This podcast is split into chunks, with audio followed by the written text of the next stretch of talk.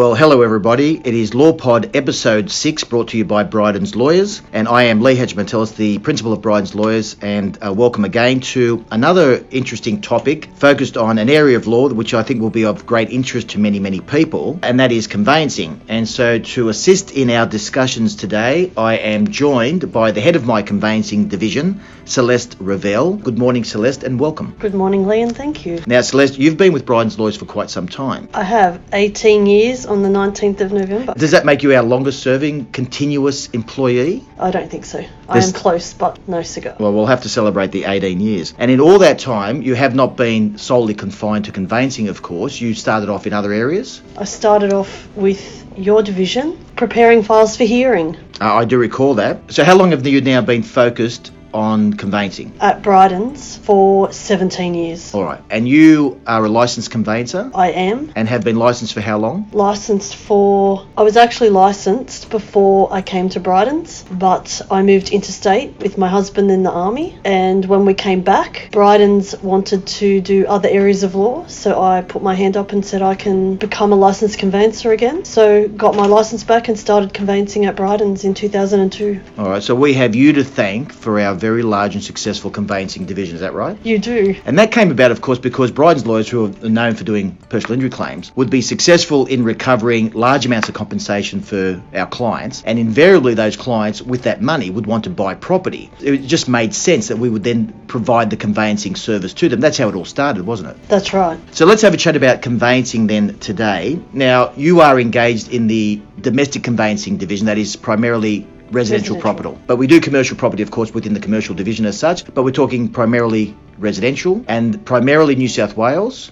Although we do do a bit of conveyancing, I think, in Queensland and Victoria on occasion. Yes, our division has other solicitors in it, and we can also do Queensland and Victorian conveyancing. All right. Now, you would have seen some changes to conveyancing over the years, no doubt. Absolutely. But the core elements, of course, remain the same. That is, someone's buying, someone's selling, and they agree on a price. That's exactly right. And we still utilise the Law Society contract for sale, I think. Yes, but it's all online now. Everyone has to use the same contract for sale, and it's ordered fully online. All right. And another recent intrusion into the area of conveyancing was PEXA. That's right, as I call e-conveyancing. That's yeah, exactly. Uh, it's something that I'm trying to avoid getting an understanding of.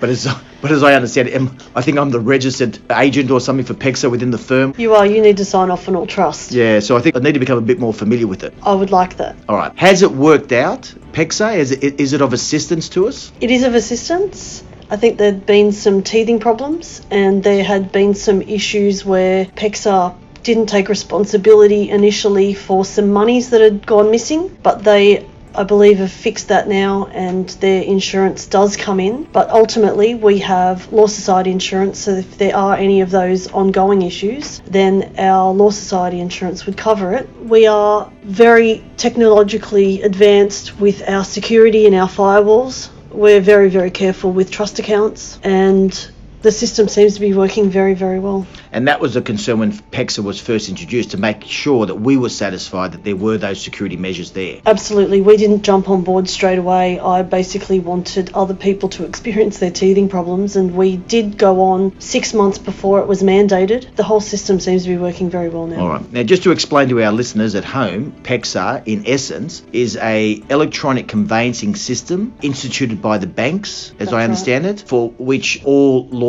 jump on board and register, so that you liaise directly with the banks, the lending institutions, of course, for settlements, advance of funds, etc. And so that it's all done electronically now to assist. And does that also include the transfer of title deeds and the like? Is that done through PEXA or not? No, it's all done through PEXA. So the vendor's solicitor, the purchaser's solicitor, any of the banks that are related to the purchaser or the vendor, and the Reserve Bank, and also New South Wales Land Registry Services are all involved in the process. So we're all on one workspace, and when a settlement happens, money's transferred to the Reserve Bank, and then the Reserve Bank distributes it to all the parties, and you are on title or off title within 20 minutes of the settlement. All right, so just dealing with conveyancing then itself, there are probably three ways that people can purchase a property private treaty, auction, or off the plan. Now, private treaty is simply a negotiation between a purchaser and a buyer.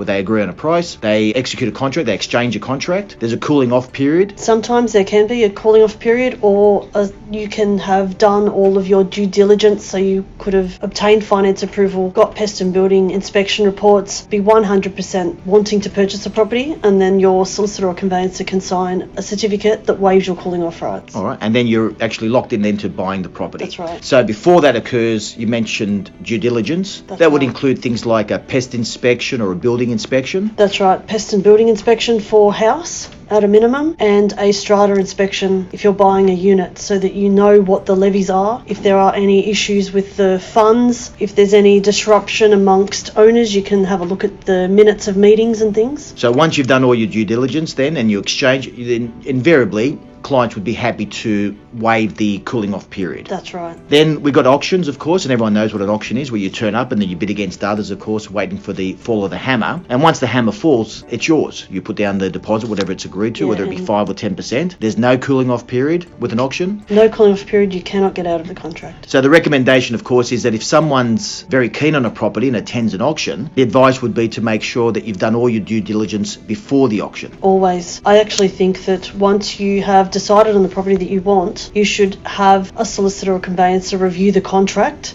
and give you advice at that time, whether you're going to auction, whether you're going to make an offer, just so that you're fully aware of what's in the contract for the property that you're looking to purchase. Okay, Th- they're the two areas I think with most people are familiar. But we also have in recent years an increase in popularity of off the plan purchases, whether that be domestic properties, as in house and land packages, or whether that be units or the like, particularly here in the southwest of Sydney. Would that be the case? Definitely throughout Sydney and Sydney CBD and southwestern Sydney. All right. So as I understand it, so that we can explain this to our listeners, you have a large parcel of land in the southwest of Sydney somewhere, which is being divided up into many smaller blocks of land and being sold. And during the course of the subdivision process, people can come on board and buy off the plan, off the subdivision plan, in anticipation of the subdivision being approved and going through. And then on completion of the subdivision, those people are then required to complete the purchase. Correct? Correct. All right. So you agree as to the property and the price with the exchange of contracts, subject to subdivision, and you are bound by that when the subdivision is concluded. Now, there can be a very significant move then, can't there, in the market over that time? And is this what we're seeing now where people are becoming a little bit unstuck so far as their off the plan purchases, say 18 months or two years ago, given the market shift? It can. What you need to do, the risk when you do buy off the plan, is that you're buying today for a particular price, sight unseen, and you can't get a valuation because you physically can't have a unit looked at and you physically can't have the block of land looked at for the bank valuation. And the valuation that might be today might not be the valuation that it is in two years' time. And of course, there can be subtle differences between what you agree to buy and what you end up with, I think, particularly with units. Is that correct? That's right. The risk at the moment, we haven't really had any issues with clients buying vacant land. The prices have all held up when they do go to be valued in 18 months, two years' time. Often, though, vacant land purchases aren't for great lengths of time. They might only be for six months or 18 months or two years. It's more in the off the plan unit market that the variations in the unit can be greater and the prices can be greater. So let's just give a, a concrete example now so that everyone understands what we're talking about. You agree to buy a unit off the plan, a building that is yet to be built. You agree it's a three bedroom unit, you agree to two car parking spaces, and it's $750,000. The deposit would invariably be the 10%, $75,000. 10%. Sometimes they do agree to a 5%, but generally 10%. All right, that money is paid and held in trust pending the completion of the building. The building is then completed. and You are told then, well, the building's now complete, you need to settle on the purchase. That's right. Well, we will be given notification of registration of the plan, and we either are given a copy of the plan that's been registered, or we have to actually apply for a copy of the plan that's been registered at New South Wales Land Registry Services. All right, and ordinarily then on the settlement of the property, the bank would then step in with the finance. They would require an up-to-date valuation given the time that has passed since the contract was entered into, and that's when the difficulty can arise if, for example, the value of the property has diminished for whatever reason, whether there's been a shift in the market or whether there's been another 10 or 12 buildings built in the area offering the same sort of units and the like. And if there is a differential between what was originally agreed upon and what the value of the building is, that's where people can come unstuck. Absolutely. When this happens to a client, sometimes they have to look to family members to see if they can have someone go guarantor, they can use equity in maybe another property that they own or a family member owns, but it can be a very stressful time for clients in that situation. So people need to take great care, of course, like with any other major purchase in their lives, particularly when you agree on a price today that you might be paying in 18 months or two years or beyond in the future. Clients also need to ensure that their financial situation at that time is going to hold up. So you might agree to buy property now based on your income and your job, and then in two years' time, your income and your job needs to be the same or better. Maybe if you're out of work at the time and you're trying to get that finance approval, you're really going to struggle. Mm, okay, well, there's many things that you know potential purchasers need to be very careful of. Hence, why I would encourage them to come and seek legal advice early in the conveyancing process to make sure that they understand exactly what the risks and the pitfalls are so they're fully prepared and then they can thereafter seek whatever financial accommodation they may require or whatever accounting advice that they may require moving forwards. Absolutely. There's been some changes though recently, hasn't there, to off the plan purchases and the rules regarding same? They are in the works and they commence on the 1st of December 2019. The government is looking to amend legislation to hopefully bring some greater transparency, some new remedies, and stronger protections for buyers. As at 1 December, the owners or vendors need to provide greater disclosure. If you were to buy a unit off the plan right now, the contract doesn't have to have a plan of the unit itself, a floor plan, but from the 1st of December 2019, there's added disclosures that vendors need to make and have to have in the contract. All right, well, look, that sounds to me like a step in the right direction. Absolutely. Apart from your commitment to Bryden's Lawyers and its conveyancing division, you do a, a bit outside the office, community based, and shortly you'll be undertaking what I think sounds to me like a very tiring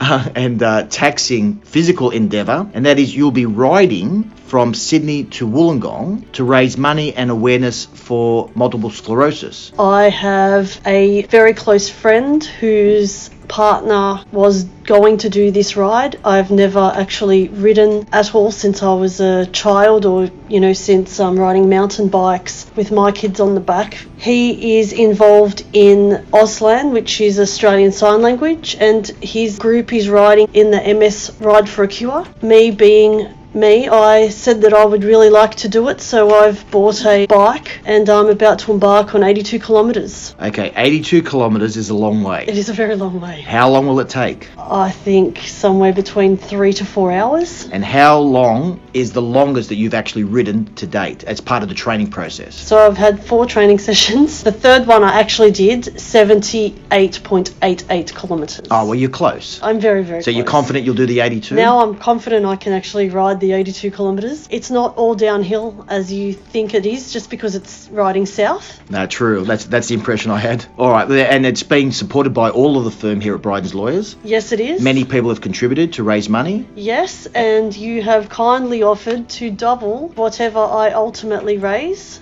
Sorry, sorry. I have agreed to this You previously, or you're just this? telling me this now? No, you have agreed to Oh, it. Oh, okay. All right. We've agreed to it. You have agreed to Well, it. Well, hopefully we can raise a substantial sum of money because it's a worthwhile cause. Yes, well, we're over $720 so far. Ah, we'll do a lot better than that. And I'm also told that you're learning sign as part of this training with, and with the people that you're mixing with. I am. I'm learning sign language. I've started an Auslan sign language course. We've Ah. done two weeks. Well, that's good. Hopefully you've learned how to spell Lee. Well, look, thank you very much for coming on today. And thank you to all for listening yet again. And of course, if you have any particular topics that you would like us to discuss on LawPod, please do not hesitate to email us at lawpod at brydens.com.au and follow us on all our social media platforms, whether that be Facebook, Twitter, and Instagram. To all of those listening in LawPod land, thank you very much again. And I look forward to speaking with you again next week.